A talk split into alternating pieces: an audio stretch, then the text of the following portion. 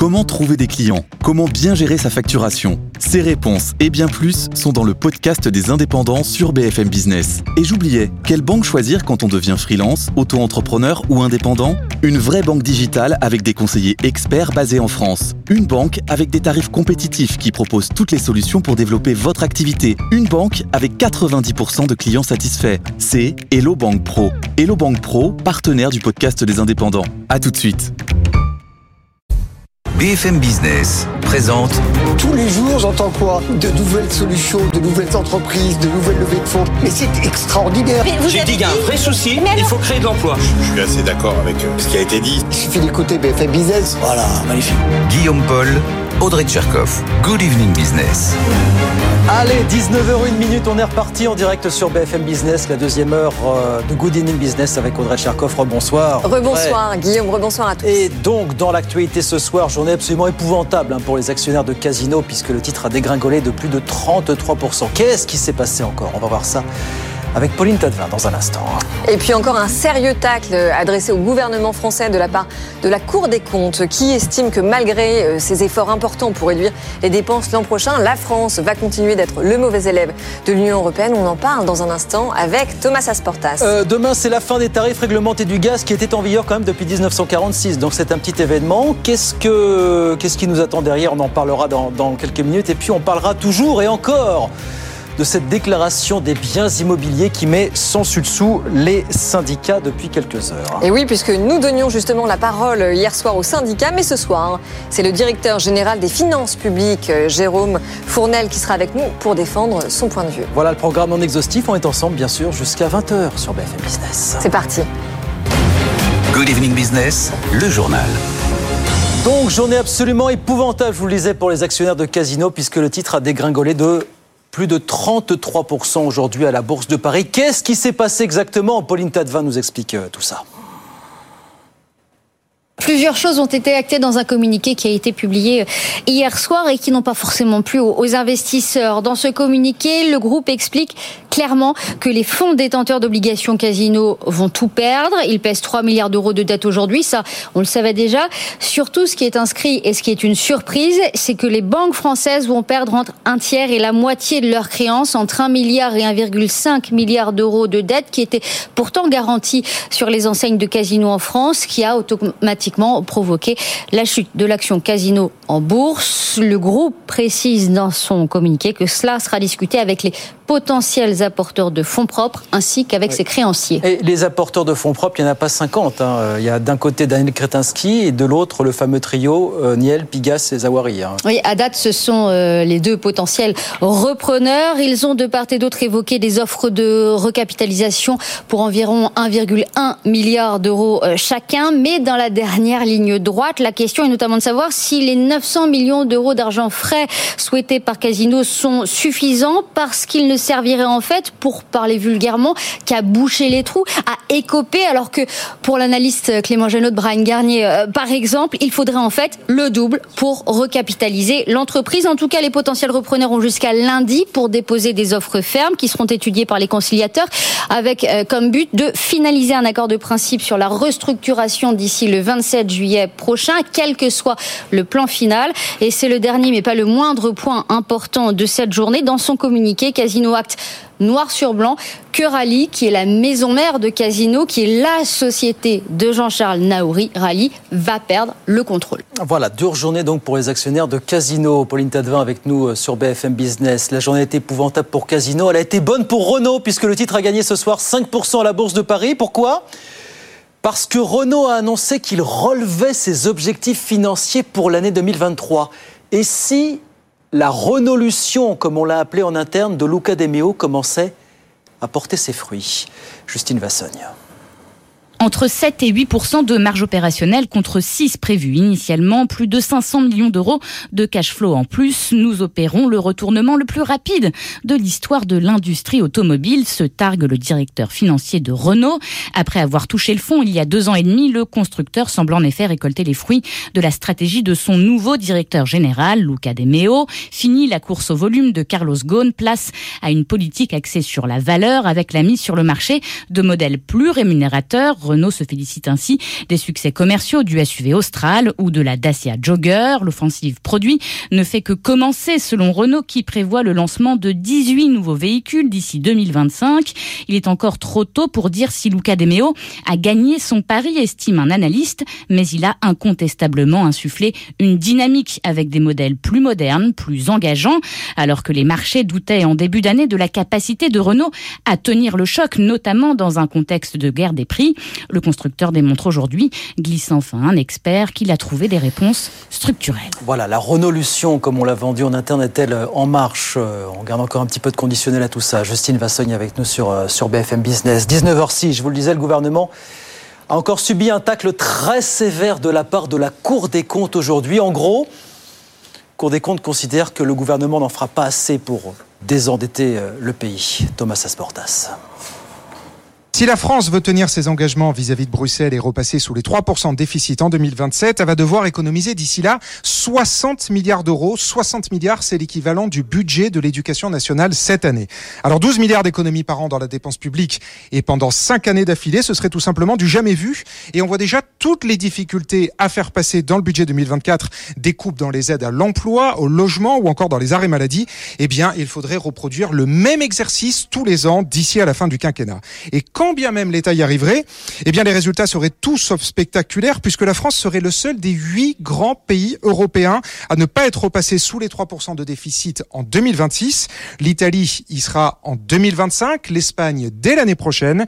Et pour ce qui est de la dette, la France est le pays qui l'aura le plus creusé entre 2019 et 2026. Et ces perspectives peu glorieuses pourraient encore s'aggraver puisqu'elles reposent sur des hypothèses de croissance et de recul du chômage bien plus optimistes que le consensus. Thomas Asporta, c'est donc ce nouveau taquet adressé par la Cour des comptes au gouvernement sur la question des finances publiques. Confirmation par ailleurs que les taux d'emprunt immobilier vont bien continuer à, à, progresser. La Banque de France nous dit que, vous savez, le fameux taux d'usure, un taux maximal auquel les banques peuvent prêter, ce taux va dépasser les 5%. Là, après-demain, au 1er juillet, plus de 5% donc pour des prêts d'au moins 20 ans. C'est tout simplement quelque chose qu'on n'avait pas vu depuis 2014. Et puis, tout autre chose, figurez-vous que Virgin Galactic, la société de Richard Branson, vient d'effectuer son premier vol commercial vers l'espace.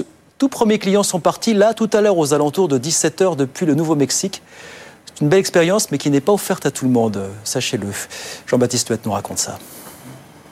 450 000 dollars pour une dizaine de minutes dans l'espace. La facture est salée, mais pour ce premier vol commercial, c'est l'armée de l'air italienne qui régale. Deux hauts gradés et un ingénieur ont pris place à bord de Unity, une navette qui a atteint environ 80 km d'altitude, la limite de l'espace, avant de redescendre en planant. À bord, ils ont pu effectuer quelques rapides expériences scientifiques, des missions scientifiques sur lesquelles justement les responsables de Virgin Galactic misent beaucoup. Il s'agit, explique un responsable, d'ouvrir une ère nouvelle d'accès répété et fiable à l'espace pour des institutions gouvernementales et de recherche. Virgin Galactic va aussi bien sûr envoyer de riches clients privés. 800 billets ont déjà été vendus. Ce premier vol était très attendu car le programme accuse un important retard. Investisseurs et clients s'impatientent. Un pilote avait perdu la vie en 2014 et ces dernières années, Virgin a dû faire face à de nombreux problèmes techniques. Il s'agit maintenant de monter en cadence. L'entreprise a levé 300 millions de dollars depuis le début de l'année pour développer sa flotte de vaisseaux et augmenter justement ses capacités de vols commerciaux. Objectif un vol par mois. Voilà, ça fait un peu cher les 10-15 minutes, mais c'est quand même une sacrée expérience. Jean-Baptiste est avec nous sur BFM Business. Et puis alors un sujet bien terre à terre pour terminer. En France, l'inquiétude des vignerons. Vous savez que ça représente environ 45 000 agriculteurs en France aujourd'hui. Ils sont inquiets car les chiffres qui viennent de sortir le montrent. Les Français et le vin, ça n'est plus tout à fait ce que c'était il y a encore quelques années finalement. Pauline Tadevin. Les Français boivent de moins en moins de vin. Les ventes en grande distribution ont baissé de 2% en volume sur un an, de 3% en valeur d'après les chiffres de la coopération vinicole. L'histoire n'est pas nouvelle d'après un autre acteur du secteur. La consommation de vin a chuté de 70% en 60 ans. À cette époque, un Français buvait en moyenne 120 litres de vin par an contre 40 litres par an aujourd'hui. Mais d'après la profession, 2022 marque un tournant et une accélération de cette baisse, notamment pour les vins rouges. Alors plusieurs explications d'après les experts. Les jeunes délaissent le vin au profit de la bière et d'autres spiritueux. Il y a aussi un changement d'habitude autour des repas qui sont moins ritualisés qu'avant et une perte également des transmissions dans les familles. Alors pour inverser la tendance, les coopératives ont plusieurs leviers d'action. Elles comptent notamment faire cesser la stigmatisation du produit et lui rendre ses lettres de noblesse en travaillant sur son étiquetage, en précisant notamment davantage l'origine du vin. Il compte répondre aussi plus aux attentes des consommateurs avec moins de produits phytosanitaires et en réduisant l'impact carbone. Il compte également faire redécouvrir le vin aux Français en développant le no-tourisme au cœur des exploitations vinicoles. Voilà, c'est plus vraiment ce que c'était entre les Français et le vin. Pauline Tadevin avec nous euh, sur BFM Business. 19h10. On retourne sur les marchés. Tout de suite, euh, je vous redonne la clôture ce soir à la, à la Bourse de Paris, encore en hausse. À la Bourse de Paris, plus 0,36% pour le CAC 40. 7312 points. À la clôture, bonsoir Sabrina, Sabrina Cagliosi à New York euh, pour BFM Business. Bonsoir. Comment ça se passe chez vous? À la mi-séance, évidemment, Sabrina. Écoutez, c'est partagé. Euh, On a un indice pour une fois Nasdaq qui sous-performe avec un repli de 0,11%. Le S&P 500 prend 0,3% et l'indice Dow Jones affiche un gain de 0,7%. Des marchés euh, qui gèrent toute une série de statistiques, des chiffres de la croissance révisés en nette hausse, 2% sur le premier trimestre. Les données concernant le marché de l'emploi avec une baisse de 26 000 pour s'établir à 239 000 plus bas en un mois de ce côté-là. Les ventes de logements en cours de leur côté ont reculé sur le mois de mai de 2,7%. Beaucoup, euh, bien sûr, euh, d'engouement autour de ces stress tests, les, euh, les résultats, des résultats positifs, euh, réussite de ce côté-là pour 23, les 23 grandes banques américaines. Euh, le- les valeurs sont bien orientées. Vous avez par exemple Goldman Sachs qui prend plus de 3%, JP Morgan plus 3% également, des IPO également au menu du jour. Aujourd'hui, trois introductions en bourse, une réussie. Il s'agit de Sever Value Village, spécialisé dans tout ce qui est d'occasion et qui a fait son entrée en bourse tout à l'heure. Le titre s'envole de euh, 20, 30% actuellement. On est à 23,41 Entrée en bourse également dans l'énergie pour Kodiak Gas, mais le titre est en repli. Et pour euh, Fidelis, euh, le réassureur qui également chute de 8% pour sa première journée de cotation. Enfin, vous en parliez il y a quelques instants. Virgin Galactic et ce vol réussi, ce premier vol commercial réussi. Eh ben, le titre, figurez-vous, il recule. Virgin Galactic perd 13%.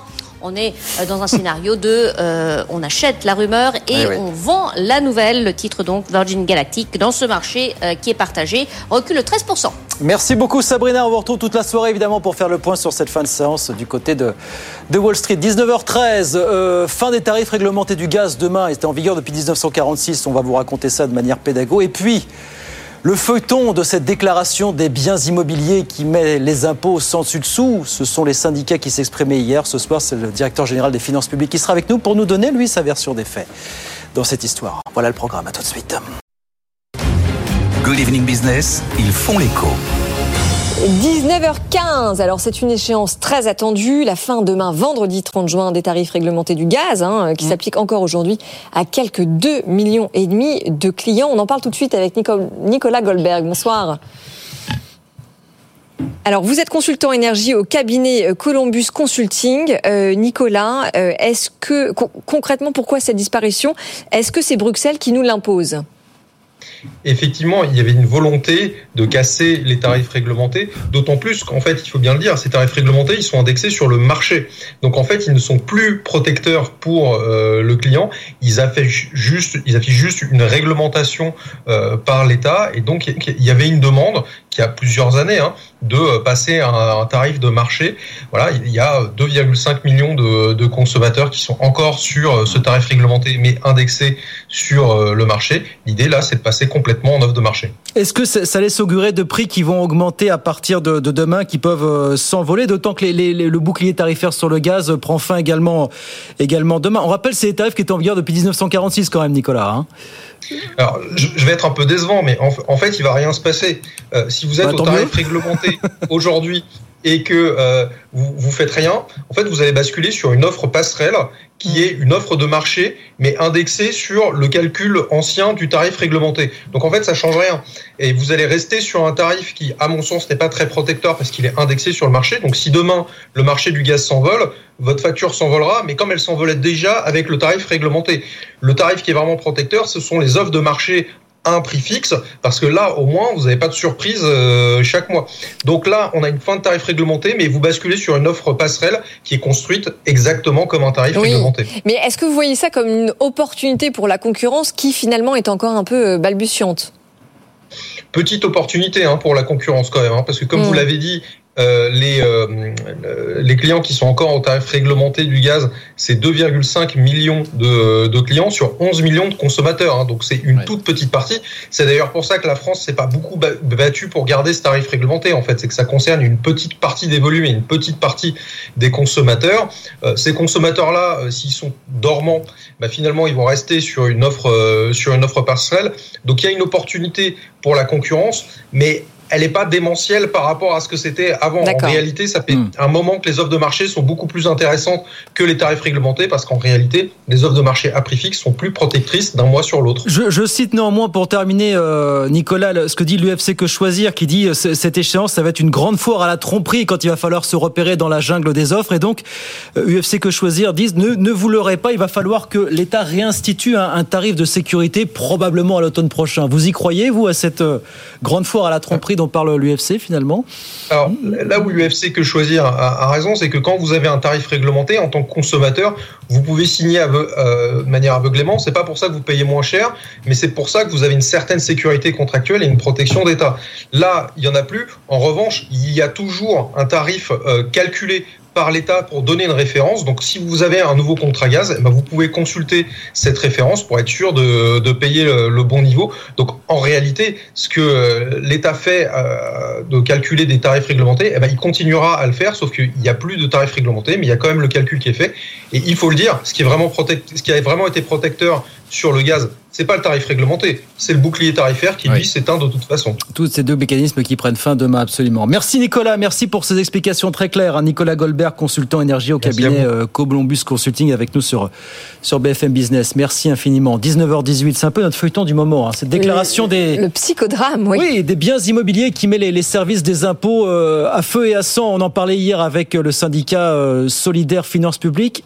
Et eh ben ce soir, c'est le directeur général des finances publiques, Jérôme Fournel, qui est avec nous pour en parler. Bonsoir, monsieur Fournel. Bonsoir. Merci beaucoup. Vous avez entendu, hein, c'est Anne Guyot Velke, secrétaire général de Solidaire Finances Publiques, qui était hier, qui a dit beaucoup de mal de cette campagne. On voit des mots du côté des syndicats, cauchemar, échec, épreuve. On a quelques minutes là pour nous démontrer, vous le disiez ce matin dans la presse, tout ça n'est pas une catastrophe industrielle. Cette campagne ira à son terme. Est-ce que cette campagne ira à son terme sans heurts, monsieur Fournel? Oui, bien sûr, elle va aller à son terme sans heurts. Peut-être juste, euh, il faut euh, se dire une chose, et euh, il faut partir de ce qu'est, au fond, cette campagne. La conséquence directe d'une super bonne nouvelle en matière fiscale, qui est la suppression de la taxe d'habitation sur les résidences principales. 18,9 milliards d'euros qui ont été rendus aux Français. C'est quand même ça. Et donc, il ne faut pas que on se fasse. On aime bien les pirouettes et faire des psychodrames sur des super bonnes nouvelles, mais en l'occurrence, c'est une super bonne nouvelle. Il se trouve que la Direction générale des finances publiques n'avait pas, dans ses fichiers, la capacité de distinguer entre ce qu'est une résidence secondaire et ce qu'est une résidence principale. Et donc le système qui existait avant pour euh, administrer ça, quand toutes les habitations étaient taxées à la taxe d'habitation, ben, on travaillait, on avait des gros fichiers euh, couplés avec l'impôt sur le revenu, etc. Mais c'est pas une information qu'on a. Euh, on taxait, pareil, les résidences principales et les résidences secondaires. Et donc, à partir du moment où il y a eu une décision du Parlement, du gouvernement et, du Parlement de supprimer complètement la taxe d'habitation. Et ça, ça remonte y compris à la deuxième étape de suppression, hein, celle pas simplement les 80% euh, les moins aisés, mais les 20% euh, les mmh. plus aisés. Eh bien, euh, je dirais, il a fallu imaginer, inventer et développer d'ailleurs une application nouvelle pour faire en sorte qu'on soit mmh. capable de gérer ça dans de bonnes conditions. Et donc, c'est ce qu'on a fait dans le temps euh, relativement court qui nous était imparti entre 2020 et, et aujourd'hui, et avec l'objectif naturellement que pour 2023, euh, on y est, et eh bien à l'automne 2023, on taxe correctement hmm. les résidences. Oui, mais alors justement, vous voyez, parce que c'est pas tant l'objectif qui est remis en cause, mais c'est la méthode. Et vous avez raison de rappeler que c'est euh, en cours depuis plusieurs années. Mais on a un peu l'impression que ça a été complètement précipité, sachant en plus que les effectifs à Bercy, comment dire, réduisent à vue d'œil depuis depuis une dizaine d'années que vous avez choisi le, tout digital, donc l'impossibilité pour les Français de remplir leur déclaration papier, sachant que grosso modo, on a encore 10 à 20 de Français hmm. qui utilisent le papier pour déclarer leurs revenus et leur surface habitable. Je vais revenir sur le sujet du papier euh, dans quelques instants. Mais ce qu'il faut bien visualiser, c'est qu'en réalité, on a eu un travail de communication. Je me demande même s'il n'y a pas eu euh, d'émission en 2021 quand on a commencé à ouvrir euh, le premier portail, alors qui n'était pas une obligation déclarative, simplement pour commencer à familiariser les Français. Et on avait fait des campagnes de communication. On a probablement eu tort. Euh, Mal ciblé, parce que 50% des propriétaires n'avaient pas rempli leur déclaration au 30 juin comme prévu. C'était de en 2021-22, c'était de l'accoutumance, si je puis dire, à l'obligation. Et depuis, d'ailleurs, depuis le début de l'année, on d'ailleurs envoyé des millions de mails, euh, même en mmh. mars déjà, on a envoyé des millions de mails aux propriétaires pour euh, les prévenir de cette obligation. Mais je reconnais tout à fait que euh, on a d'une certaine manière surestimé, je dirais, la notoriété de l'obligation et une partie des Français a découvert ça, y compris lors des rappels que l'on a fait au fur et à mesure. Et donc quand les gens, euh, notamment quand on a fait les rappels euh, à partir de la mi-juin où on a envoyé des millions de mails, on avait fait plusieurs campagnes, hein, mais euh, voilà. En réalité, on s'était dit au départ que, et d'ailleurs quand vous faisiez votre déclaration de revenus cette année, vous aviez la visualisation qu'il y avait une autre déclaration à faire. voilà. Et donc on s'est dit, ben, les Français, ils vont faire leur déclaration de revenus et en même temps, ils vont embarquer la déclaration sur les biens immobiliers, puisque c'était d'une certaine manière. Mais c'était oublié ceux qui utilisent le papier. On y revient. Pas, seulement, parce qu'en réalité, même pour ceux qui euh, utilisaient le papier, euh, même dans les journaux, dans les magazines, etc., il y a eu plein d'encarts, etc. Mais vous avez raison, on a de fait, et de ce point de vue-là, je dirais, euh, les organisations syndicales, on a sans doute péché par optimisme sur la connaissance du dispositif tel qu'il est. Est-ce qu'il y a un problème d'effectif aussi? C'est un petit peu ce que mentionnent les syndicats et répètent les syndicats quand même, Alors, Ou pas Est-ce que pour vous, c'est, est-ce que c'était un problème de temps? Est-ce que c'était un problème de manque de temps ou de manque d'effectif? Peut-être deux choses. Il y a, on s'en souvient plus, mais euh, à vrai dire, dans les... la crise sanitaire est passée par là. Mais quand en 2018-2019, on faisait des campagnes déclaratives sur l'impôt sur le revenu, hein, pas euh, campagne déclarative sur les biens immobiliers, eh bien, on avait de fait parce qu'on gère des pics. Il faut bien visualiser hein, que les campagnes déclaratives des impôts, parce que ça touche évidemment une masse de Français absolument considérable, c'est des millions de Français qui viennent dans nos accueils et dans tous nos accueils, et dans de l'accueil physique, dans nos centres des finances publiques, euh, services d'impôts des particuliers, dans les France Services qui sont partout sur le territoire, etc. C'est des millions de gens qui nous téléphonent, c'est des millions de gens qui nous envoient des mails.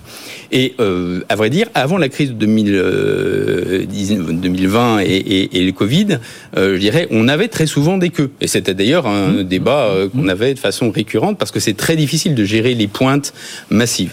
Et au fond, tout le monde acceptait ça. Puis la crise est passée et en réalité, on a divisé par deux les flux physiques qui viennent dans nos accueils. Mais alors là, vous êtes en train de dire qu'on revient simplement au niveau d'avant. On, est revenu. Alors, ce qui est vrai, et moi je le partage totalement, et je le sais, et les agents des finances publiques sont hyper engagés, et donc ils ont vécu une année 2023 qui est compliquée parce qu'ils ont fait l'indemnité carburant euh, tout au début de l'année, euh, qui n'est pas un métier classique de la direction générale des finances publiques, mais d'une certaine manière, on a versé des aides à demande du gouvernement parce que c'était effectivement une nécessité pour euh, nos, nos, compatriotes. la campagne déclarative classique qui s'est bien passée, et cette campagne déclarative. Et donc, ça fait effectivement des couches successives.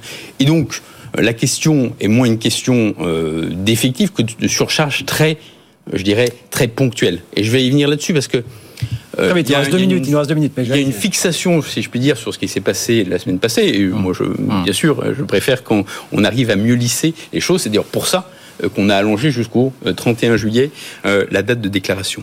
Mais à la fin, je dirais, par exemple, la semaine passée, j'avais 140 000 appels dans mes centres euh, qui étaient mes centres téléphoniques. Et aujourd'hui Et aujourd'hui, je suis plutôt autour de 80 000. Donc on a quasiment divisé par deux. Et on revient, je fais un point avec mes directeurs euh, tout à l'heure, et on revient, y compris en fréquentation physique, à des niveaux qui sont lourds, mais qui n'ont plus rien à voir avec ces derniers jours. Donc il y a eu un peu un mode panique par rapport à la date du 30 juin. Mais fin, juillet, fin, on sera, rassurer. fin juillet, on sera à jour, Monsieur Fournel. Et alors fin juillet, on sera à jour. Pourquoi? Parce qu'en réalité, euh, on est aujourd'hui sur un rythme à peu près de 1% de déclaration par jour. Un point de déclaration. Et aujourd'hui, je suis à plus de 60-63% de déclarations déjà faites euh, euh, par euh, les Français. Et donc, en réalité, en plus, j'ai des gros paquets qui vont arriver parce qu'il y a Les des entreprises, gros propriétaires, voilà. Les les entreprises, les organismes. HLM, etc. Et ça, c'est quasiment euh, 17, 18 millions de locaux qui vont euh, s'agréger et qui là, pour le coup, c'est des mécaniques particulières qui sont faites. Et donc, à la fin, je dirais, je suis sur euh, la voie de, alors, est-ce que je serai à 100% J'en sais rien, mais euh, on va être très proche. Et par ailleurs, on a plein de dispositifs pour cribler, pour faire en sorte que même ceux qui n'ont pas déclaré, eh bien, euh, à la fin, je vais comparer euh, les fichiers qui m'ont été envoyés avec ce que j'ai dans mes fichiers antérieurs, avec l'adresse que vous mettez sur votre déclaration de revenus. Donc à la fin, je dirais, l'ensemble de ces éléments-là va se résoudre. Je crois de façon à peu près satisfaisante. le 30 Il reste des agents qui ont Oui, été objectivement sollicités. C'est vrai, c'est vrai. Et Sursollicités. euh, je le regrette bien évidemment des Bon. usagers qui ont trouvé un accueil qui était pas tout à fait du niveau de qualité Mais peut-être- euh, auquel on les a habitués et auquel on essaie de les euh, habituer. mais peut-être l'orage est-il passé, puis on continue bien sûr d'aller sur le site des impôts. Effectivement, il y a, on descend un petit peu, il y a une petite case en jaune. Voilà, il suffit de la, la cocher, elle est très très bien renseignée. C'est très simple. C'est très Objectivement, simple. c'est très simple. Et ce qu'il nous faut d'ici fin juillet, c'est juste l'état de situation d'occupation. Est-ce que vous êtes Voilà. propriétaire à titre principal, Bien. résident secondaire? Vous êtes, Même s'il y a des sujets sur la consistance du bien, Allez. ça, ça pourrait être traité dans les mois à Voilà, venir. impôt.gouv.fr. Impôt.gouv.fr, tout simplement, rien de plus basique. Merci beaucoup, Jérôme Fournel. Merci de passer nous voir, le directeur général des finances publiques, avec nous ce soir dans Good Evening Business. Merci, Merci à vous. infiniment. 19h27. Et oui, Guillaume, et c'est l'heure évidemment de la grande interview. Bonsoir Edwige Chevrillon. Bonsoir Audrey. Bonsoir, Guillaume. Edwige. Bonsoir monsieur. Bonsoir. Alors, vos invités ce soir, il me semble qu'ils sont deux. Absolument deux. Quelqu'un qui est passé justement par Bercy, le cabinet de Bruno Le Maire, c'est Louis Marguerite, député de la Renaissance de Saône-et-Loire. Il est le rapporteur euh, du texte sur le partage de la valeur. Ça a été adopté tout à l'heure. Ouais. Donc il est tout content. Il vient nous en parler, à quoi ça sert finalement, parce qu'à mon avis, ça va pas être appliqué tout de suite. Et puis bien sûr, Jean-Hervé Lorenzi, le président du Cercle des économistes, le président des rencontres d'Aix-en-Provence qui auront lieu la semaine prochaine, puis dans une semaine. Évidemment, BFM Business sera sur place. ouais. Euh, ben, on va en parler. Recréer l'espoir. Recréer l'espoir. Vaste sujet. Vaste Ouais. sujet. Et beau Voilà. sujet qui plus est. Beau sujet. Voilà, la grande interview de Chevrolet dans un instant. Puis nous, on se retrouve demain, bien sûr. Voilà, comme tous les aventures. soirs. Et Oui. puis évidemment, en attendant, l'émission est à retrouver comme tous les soirs. Ça s'affiche sur vos écrans avec le QR code. Sinon, c'est bfmbusiness.com. Et tout de suite, c'est la grande interview. BFM Business, l'info éco. Ah, Bonsoir à tous. À la une, la dégringolade du titre Casino, moins 32%. L'action sur ses plus bas niveaux historiques. Cette chute est due à l'annonce hier soir du groupe. Les actionnaires vont être massivement dilués. Et cela, quel que soit le plan de restructuration choisi, a prévenu la direction du groupe. Euh, Par ailleurs, les offres de recapitalisation qui doivent être déposées avant lundi seront insuffisantes selon les analystes. Il faudrait au moins 2 milliards d'euros pour recapitaliser l'entreprise. C'est deux fois plus que ce qui est proposé pour le moment. Renault, plus forte hausse du CAC 40 ce soir, plus 5%. Les marchés saluent les nouveaux objectifs du constructeur. Il les a relevés grâce au succès de ses derniers lancements comme le SUV Austral et le break Dacia Jogger. Euh, Renault vise désormais une marge opérationnelle située entre 7 et 8% contre 6% prévu précédemment. Autre groupe qui affiche ses ambitions aujourd'hui, Sanofi, qui veut lancer cinq nouveaux vaccins d'ici deux ans. Il y aura des vaccins pédiatriques, notamment un contre la bronchiolite. Le laboratoire veut doper cette activité vaccin. Objectif, atteindre les 10 milliards d'euros de chiffre d'affaires par an dès 2030. Bonne nouvelle, du côté de l'économie américaine, la croissance a été fortement revue à la hausse pour le premier trimestre, plus 2% selon la troisième estimation. Euh, C'est quasiment un point de plus que la première et c'est même bien au-dessus des attentes des analystes. Également dans l'actualité, ce carton rouge de la Cour des comptes sur les finances publiques. La France doit faire plus d'efforts pour réduire le déficit et le ramener aux objectifs européens d'ici 2027. Bercy euh, promet au moins 10 milliards d'euros d'économies par an, insuffisant pour la Cour des comptes, d'autant plus que la dette coûte de plus en plus cher avec la flambée des taux. Sans surprise, l'américain Titan Footwear reprend clergerie pour 700 000 euros. L'emblématique chausseur de Romans-sur-Isère était en redressement judiciaire depuis euh, trois mois. C'était l'une des dernières marques à fabriquer ses souliers en France. Euh, Titan Footwear reprend moins de la moitié des effectifs et va délocaliser partiellement la production. Mission accomplie pour Virgin Galactic qui a emmené tout à l'heure ses premiers clients dans l'espace. Son premier vol commercial a été réalisé avec succès. Il marque le début des opérations de la compagnie après cinq missions de test et des années de retard. On jette un œil à la clôture à la bourse de Paris. Le CAC 40 est repassé au-dessus des 7300 à 7312 points après avoir gagné 0,4%. Il est 19h34. Restez avec nous. Tout de suite, vous retrouvez Edwige Chevrillon et la grande interview. BFM Business présente Edwige Chevrillon, la grande interview. Bonsoir à tous, bienvenue dans la grande interview, les grandes interviews. J'ai deux invités euh, ce soir, Jean-Hervé Lorenzi, le président du Cercle des économistes, le président des rencontres économiques d'Aix-en-Provence. Vous savez, c'est dans une semaine, évidemment, avec BFM Business qui sera présent en masse. Euh, beaucoup de beaucoup d'invités, beaucoup de thèmes. Le thème général, c'est recréer l'espoir. Et puis, euh, déjà en studio avec nous, Louis Marguerite, il est député Renaissance de Saône-et-Loire. Bonsoir Louis Marguerite. Bonsoir. Merci d'être là. Surtout, vous êtes rapporteur du texte euh, sur le partage de la valeur. Et il se trouve qu'il a été adopté tout à l'heure. Donc merci d'être avec nous. J'imagine que vous êtes soulagé. Adopté à combien de voix? À 112 voix. À 112 voix. Et donc c'est et, et, dans des dans des toutes les majorités, au-delà de la majorité des groupes politiques allant du Parti socialiste au Républicain et en passant bien évidemment par la majorité rassemblée. Donc on est très satisfait. Je crois que ça envoie un très bon signal aux partenaires sociaux qui ont négocié cet accord. Mais oui, mais c'est un long chemin au cheminement parce qu'il faut qu'il soit qui va arriver au Sénat, et ça, ça sera qu'à la rentrée parlementaire. Pour des, pour des raisons de calendrier, puisque comme vous savez, il y a des élections sénatoriales, donc ils reprennent leurs travaux début octobre, mais on vise une adoption définitive en commission mixte paritaire, probablement fin octobre fin octobre quand même. Euh, on reviendra sur ce test de partage de la valeur. D'abord, vous êtes euh, évidemment, vous êtes passé par Bercy, vous avez été au cabinet de Bruno Le Maire. Vous avez vu là, c'est un peu le match, la Cour des comptes contre Bercy euh, sur les finances publiques, qui disent attendez, il faut un effort substantiel et tel que bah, tel que c'est parti, on, il y aura certainement pas le rendez-vous ne sera certainement pas là sur les économies à faire. Il faudrait 12 milliards d'économies par an pendant cinq ans euh, d'affilée, c'est du jamais vu, donc c'est mission impossible.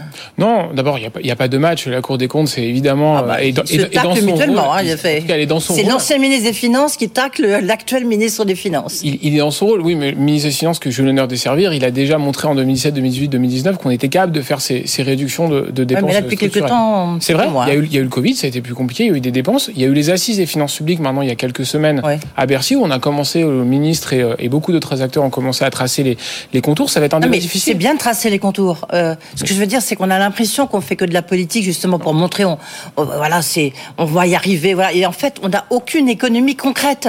Ah, de, depuis combien de temps, depuis combien d'années, il n'y a pas d'économie concrète? Alors, d'abord, à nouveau, en 2007 et 2018, on était repassé sous le, on est sorti du, du dispositif pour de déficit excessif auprès de, auprès des instances bruxelloises. Ça, c'est le premier point. Oui. Et le deuxième point, c'était la croissance et la fait, On a fait, d'abord, bien sûr, il y a eu croissance mmh. et BZETO. Vous avez raison. Mais par ailleurs, on a annoncé, le ministre a annoncé euh, d'abord un gel des crédits, puis une, une annulation, 5%. Donc c'est pas rien sur l'ensemble des crédits euh, de l'État. Et puis par ailleurs, euh, un certain nombre de pistes qui vont permettre de trouver ces 10, 10 milliards d'euros d'économie. C'est un débat qui, doit être le, le, plus serein possible parce qu'il est souvent caricaturé. dès qu'on va commencer à toucher une dépense, on nous taxe d'austérité, de budget de rigueur. Et je crois qu'il faut mettre des mots justes par rapport à des effectivement des efforts qu'on doit demander à certains à certaines dépenses parce que elles sont peut-être moins efficaces que d'autres. Donc c'est ça qu'on doit faire. C'est un travail qui est difficile il est sain que nous l'ayons dès maintenant, avant l'examen budgétaire. Alors vous l'avez déjà un tout petit peu touché des doigts, euh, Louis Marguerite, parce que évidemment à l'occasion de cette discussion autour euh, du partage de la valeur, il est revenu sur le tapis la taxation des super profits. Vous l'avez exclu pour l'instant, mais est-ce que justement vous ne redoutez pas que ça revienne, euh, ça revienne sur le devant de la scène avec la situation des finances publiques? Alors déjà, on redoute jamais euh, d'avoir d'avoir ce débat-là. Bon, on l'a eu quand même un peu euh, en séance, même si oui, on, on l'a exclu. Oui. On l'a exclu pour pour des raisons simples, c'est que nous nous étions engagés et le gouvernement et la majorité à transcrire fidèlement et, et exhaustivement pardon cet accord national interprofessionnel. Ça n'empêche pas d'avoir un débat là-dessus. Ça c'est le premier point. Le deuxième point, c'est que cette taxe, il faut il faudrait savoir est-ce que c'est ce serait pour ceux qui l'apportent porte, et moi je ne fais pas partie de cela. Est-ce que c'est une taxe pour corriger, symbolique pour corriger les éventuelles inégalités? Ça, c'est un premier objectif. Ou est-ce que c'est une taxe pour faire du rendement? J'avais plutôt le sentiment qu'on était plutôt sur le premier objectif. Et d'ailleurs, les idées de taxes qui ont été portées dans le projet de loi de finances de l'année dernière étaient plutôt sur des taxes pour corriger des, euh, des, euh, des éventuelles inégalités. Je tiens à préciser quand même que nous n'avons pas rien fait en la matière. D'abord, il y a eu cette contribution sur les énergéticiens à l'échelle européenne. C'est plus de 20 milliards d'euros qui vont être, euh, qui vont faire l'objet de cette contribution. Premier point. Et second point, nous avons dans le texte de partage de la valeur une nouvelle notion qui est la notion de bénéfice exceptionnel à partir de 50 salariés, donc des entreprises de 50 salariés, où il y aura une discussion autour de cette question. Oui, mais qui va discuter justement de cette Qu'est-ce qui est jugé exceptionnel? Eh bien, ce sera d'abord, on a fixé dans un amendement que j'ai déposé, que nous avons voté euh, il y a quelques heures maintenant, euh, des critères qui est liés à la taille, au secteur et aussi à la, dynamique de, résultats euh, liés à chaque entreprise. Et ce sera une des discussions qui auront lieu dans chaque entreprise où il y aura un délégué syndical. Ça concerne 8000 entreprises en France, donc ce n'est pas que l'apanage des grandes, voire des très et grandes. Et quand il n'y a pas de délégué syndical Eh bien, il y aura quand même une discussion, mais, mais elle est moins, effectivement. mais qui va trancher? C'est le chef d'entreprise, in fine, s'il y a un désaccord À ce stade, à ce stade, il n'y a pas de mesure dite supplétive, c'est-à-dire qu'il n'y a pas de, de contre-mesure s'ils ne se mettent pas d'accord. Je pense que d'une certaine façon, il faut laisser sa chance au produit, en tout cas sa chance à ce, à ce point, qui a fait l'objet de beaucoup de discussions entre organisations professionnelles ah bah oui, oui, et organisations syndicales. C'était un point très compliqué. La question, c'était de savoir est-ce qu'on se concentre sur les grandes ou les très grandes, auquel cas peut-être qu'on aurait pu imaginer une formule un peu plus euh, rigide, entre guillemets, ou est-ce qu'au contraire, on élargit le spectre? C'est le choix qui a été fait, et je crois qu'il faut le respecter et voir effectivement au fur et à mesure des mois comment ça avance. Je ne sais pas si vous vous souvenez, je suis sûr que vous vous en souvenez, mais ce, ce discours, euh, c'était fin mars du président euh, Emmanuel Macron qui dénonçait le cynisme des entreprises qui faisaient des super profits et qui disait dans ces conditions, il faudrait qu'ils aient une contribution exceptionnelle. On n'entend plus du tout parler. Bah, D'abord, euh, où est-ce que c'est passé dans la bah, C'est passé dans la d'une part dans la contribution, euh, encore une fois, qui va toucher les énergéticiens. Oui, mais c'est uniquement sur les énergéticiens. C'est sur les énergéticiens. les rachats d'actions, je peux vous dire euh, BNP, Saint-Gobain. La liste est très très longue. Hein. Ensuite, ensuite, il y a les ce qu'on a ce qu'on a voté il y a quelques heures maintenant dans le texte, et puis il y a cette question des rachats d'actions qui n'est pas dans le texte. Oui, et, sans doute, et sans doute qui reviendra, et, et, sans doute qui reviendra peut-être dans le débat. La question des rachats d'actions, d'abord, il y, a des, il y a des rachats d'actions pour des bonnes des bonnes raisons. par exemple, on peut racheter ses actions euh, pour être défensif, sûr, mais là, pour ça le été distribuer pour des salariés. Dans ces cas-là, nous, on cherche plutôt à l'encourager. Et effectivement, il peut y avoir des rachats d'actions qui sont peut-être moins vertueux. Euh, et, euh, et mais, mais c'est plus compliqué à calibrer. C'est pas moins vertueux, c'est juste c'est une logique plus capitaliste. C'est une logique pour pas une logique de risque, partage de la valeur. Prendre le risque aux actionnaires qui par ailleurs ont pris du risque, mais, mais effectivement, ça permettrait de voilà. Donc donc on aura sans doute ce débat, j'imagine. En tout cas, il n'a pas été tranché dans l'accord interprofessionnel, mais j'imagine qu'il reviendra à la rentrée. le texte, le texte, il, c'était même Elisabeth Borne, je crois, qui avait promis aux partenaires sociaux qu'il collerait au maximum même vous, je crois que vous l'avez dit euh, dans vos propos liminaires, euh, il fallait qu'il soit le plus fidèle. Est-ce que vous considérez que vous avez respecté votre promesse? Par rapport au texte de l'ANI qui avait été signé entre les partenaires sociaux Alors, Je suis peut-être pas le meilleur juge parce que je suis peut-être pas objectif sur un texte que j'ai évidemment euh, défendu et, euh, et, je suis fier effectivement que l'Assemblée l'a largement adopté. Mais il me semble, oui, d'une part parce qu'on a on est reparti euh, de la transcription qui a été proposée par le gouvernement et que les, les ajustements que nous avons faits, euh, ils ont été faits en pleine concertation et en pleine discussion avec les organisations professionnelles et les organisations syndicales. Et je pense en particulier aux critères de définition de ces super profits, en tout cas de ces bénéfices exceptionnels. Ils ont été faits avec les organisations professionnelles et syndicales. Et je crois que ça, c'est la bonne méthode de travail. Et je pense que ça donnera de bonnes idées, en tout cas, c'est de bonne augure sur tous les autres sujets que nous aurons à travailler à partir de la rentrée sur la pénibilité et sur les emplois des seniors. Justement, à propos de rentrée, toute dernière question, le Marguerite, il y aura, aura pas de loi de finances rectificative, hein, ça, on, on l'a appris, il y aura une loi de programmation des finances publiques, et puis il y aura la préparation du budget 2024. 5% euh, d'économie est demandé grosso modo à chaque ministère. Vous avez déjà euh, un peu les grands équilibres ou pas, pas du tout? Alors, Les arbitrages sont en cours parce que je crois que Gabriel Attal et Bruno Le Maire font, sont en train de faire les arbitrages euh, interministériels. D'abord, un, un premier souhait, c'est qu'on vote une loi de programmation des finances publiques. Euh, on n'a pas réussi à le voter et c'est bien dommage parce que certains disent qu'il faut faire des économies structurelles qui sont pas de l'ordre de 10 mais plutôt de 20 milliards.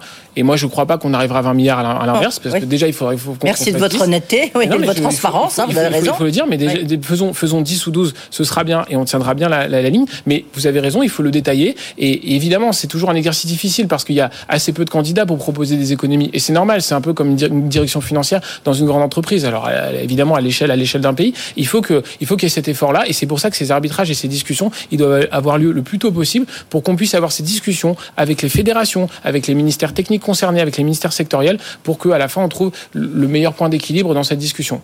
Euh, toute, toute, toute, petite question. Euh, là, il y aura le 6 juillet l'élection du président du MEDEF ou de la présidente du MEDEF. Il y a eu le remplacement de Laurent Berger. On voit bien que tous les à tête de, de tous les syndicats patronaux ou de salariés, ça a changé. Est-ce que pour vous, ça va être un peu une nouvelle ère qui va s'ouvrir en, tous les cas sur le plan social Vous qui avez été le reporter de ce texte. Bah, D'abord, euh, nous, pour ce qui est de, des discussions que nous avons eues avec toutes les équipes des différentes institutions que vous avez citées, euh, en fait, il y a eu une, il y a eu une continuité. C'est pas parce que le MEDEF est en campagne ou que la CFDT a changé de, de, de, de chef, eh bien, euh, on a eu cette, cette continuité. Il n'y a pas eu de rupture, en tout cas, ni dans la ligne ni dans la méthode. Donc c'est plutôt ça. Je précise par ailleurs qu'il y a eu la réforme des retraites, mais que nous, nous avons continué à travailler avec les, avec, avec les syndicats, au plein, en plein cœur de la réforme des retraites. Donc ça prouve que le dialogue social a de beaux jours devant lui, et même dans un moment qui a été plus difficile. et puis, moi, je souhaite, en tout cas, que la méthode que nous avons adoptée, eh bien, elle puisse perdurer sur d'autres sujets. ça prend le temps que ça prend, mais je pense que ça vaut le coup de, de, en tout cas, que la démocratie parlementaire puisse de, valoriser, comme nous l'avons fait ce matin, la démocratie sociale. Merci beaucoup. démocratie parlementaire, démocratie sociale. Voilà, vaste programme. Merci beaucoup d'avoir été avec nous, hein, Louis Marguerite.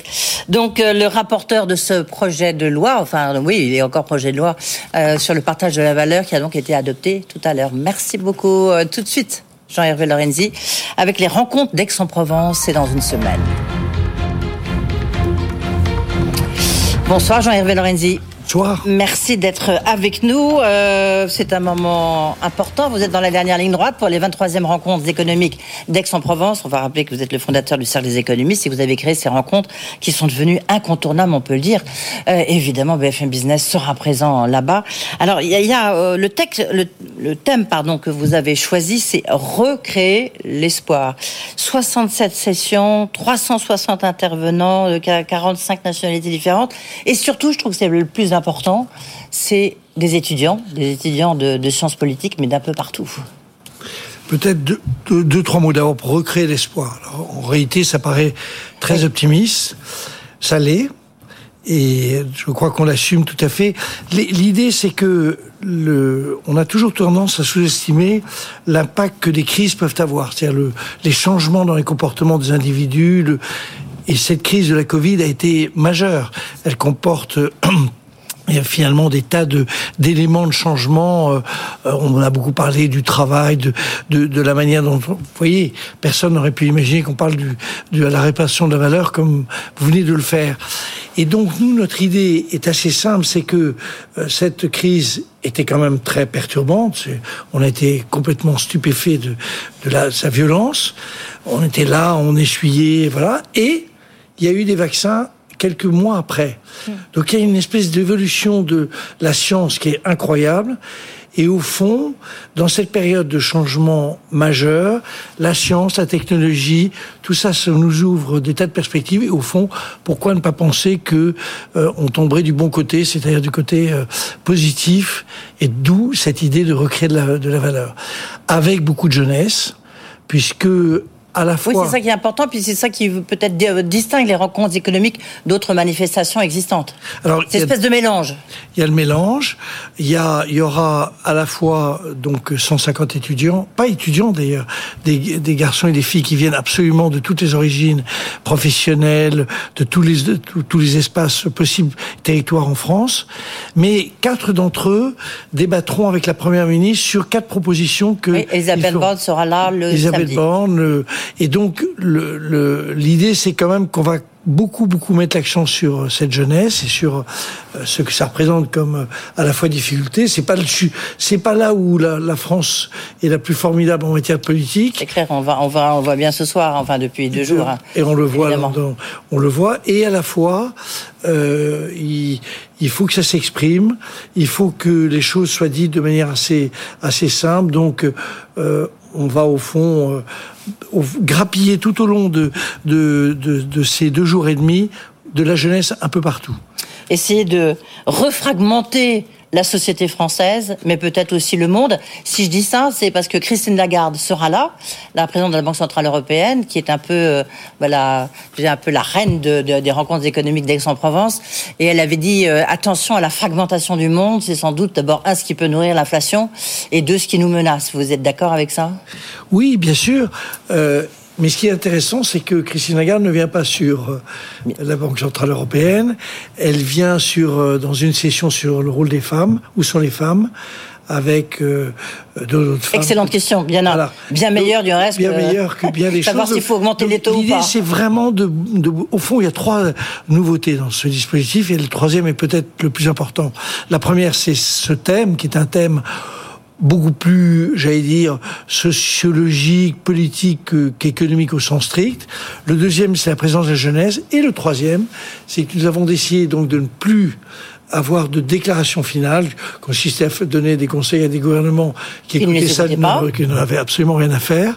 Donc, euh, mais de faire un- lancer un manifeste qui est un manifeste qui traite de Que vous avez publié tout à l'heure, hein, du reste, le sens de l'actualité. Avec l'idée que nous proposons 67 millions de Français de participer à cette affaire. Alors tout ne sera pas, ils vont pas tous intervenir avant le, avant les rencontres d'Aix dans huit jours, mais on va poursuivre et on va, on lance. Mais là, vous sortez, pardonnez-moi, on va revenir sur ce manifeste parce qu'il y a cinq résolutions. Puis vous demandez effectivement à tout le monde euh, de le signer. Et le premier, justement, c'est la jeunesse.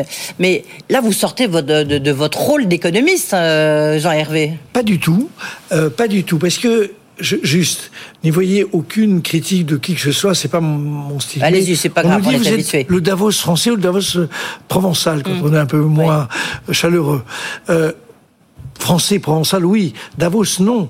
Pourquoi? Parce que le monde tel qu'il est en train d'apparaître, c'est un monde de dialogue, de discussion, d'envie de parler de tous. En réalité, euh, les autres événements en Europe, et notamment ceux que je viens d'évoquer, ce sont les puissants et les riches qui parlent aux puissants et aux riches. Nous, c'est Aux les- leaders, c'est les leaders qui parlent aux sont les leaders. leaders. Enfin bon, c'est pas- Politico-économique. Voilà. Il y en a aussi beaucoup chez vous, il me semble. Oui, oui, oui. Il y a quasiment tous les grands chefs d'entreprise sauf que et les ministres. Sauf que c'est gratuit. Sauf que l'année dernière, il y avait 500 000 personnes qui sont connectées. Sauf que notre manifeste, il est ouvert désormais à tout le monde. Donc, si vous voulez, l'idée, et c'est un tout petit moment. Dans C'est pas moi les, les rencontres d'Aix c'est formidable, mais c'est pas non plus le seul la seule chose qui existe dans notre pays.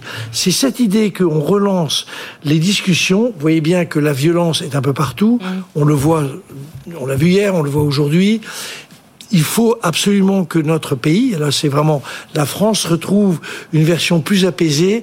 Pour ça, il faut que ça discute. Pour ça, il faut que ça parle. Pour ça, il faut qu'on sorte de discours trop, euh, j'allais dire, encadrés dans le domaine économique. J'entendais euh, mon ami Pierre Moscovici expliquer, comme chaque année, comme chaque, euh, qu'il fallait être beaucoup Bah, il a plus pas sérieux. tort. Il a pas tort. Reconnaissez qu'il a pas tort. Les économies, c'est un- mot qu'on ne connaît Oui, pas tellement. Mais si vous voulez, il y a un moment où les choses deviennent tellement euh, euh, convenues, euh, au sens tout simplement qu'elles sont un peu répétées et pas suivies des faits, qu'on ne peut pas parler un pays. Toute l'histoire des quatre mois des retraites ont montré qu'il y avait beaucoup de maladresse de part et d'autre, mais que en- il faut quand même qu'à un moment, euh, les gens se parlent, euh, évoquent les thèmes. On a quand même spécifié quelques spécificités. Moi, je suis très optimiste sur l'économie française. Donc, je suis un positif sur l'économie française. Je trouve que on est dans une trajectoire qui doit ne pas se casser, mais la trajectoire est quand même favorable. Création d'emplois, création de- d'entreprises, mais on a quand même des sujets. On est le seul pays où, de l'OCDE qui a ce nombre de jeunes qui sont exclus.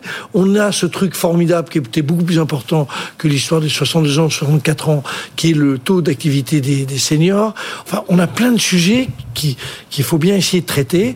Si on prend les, les, les seniors, moi, je suis un senior, un senior très affirmé.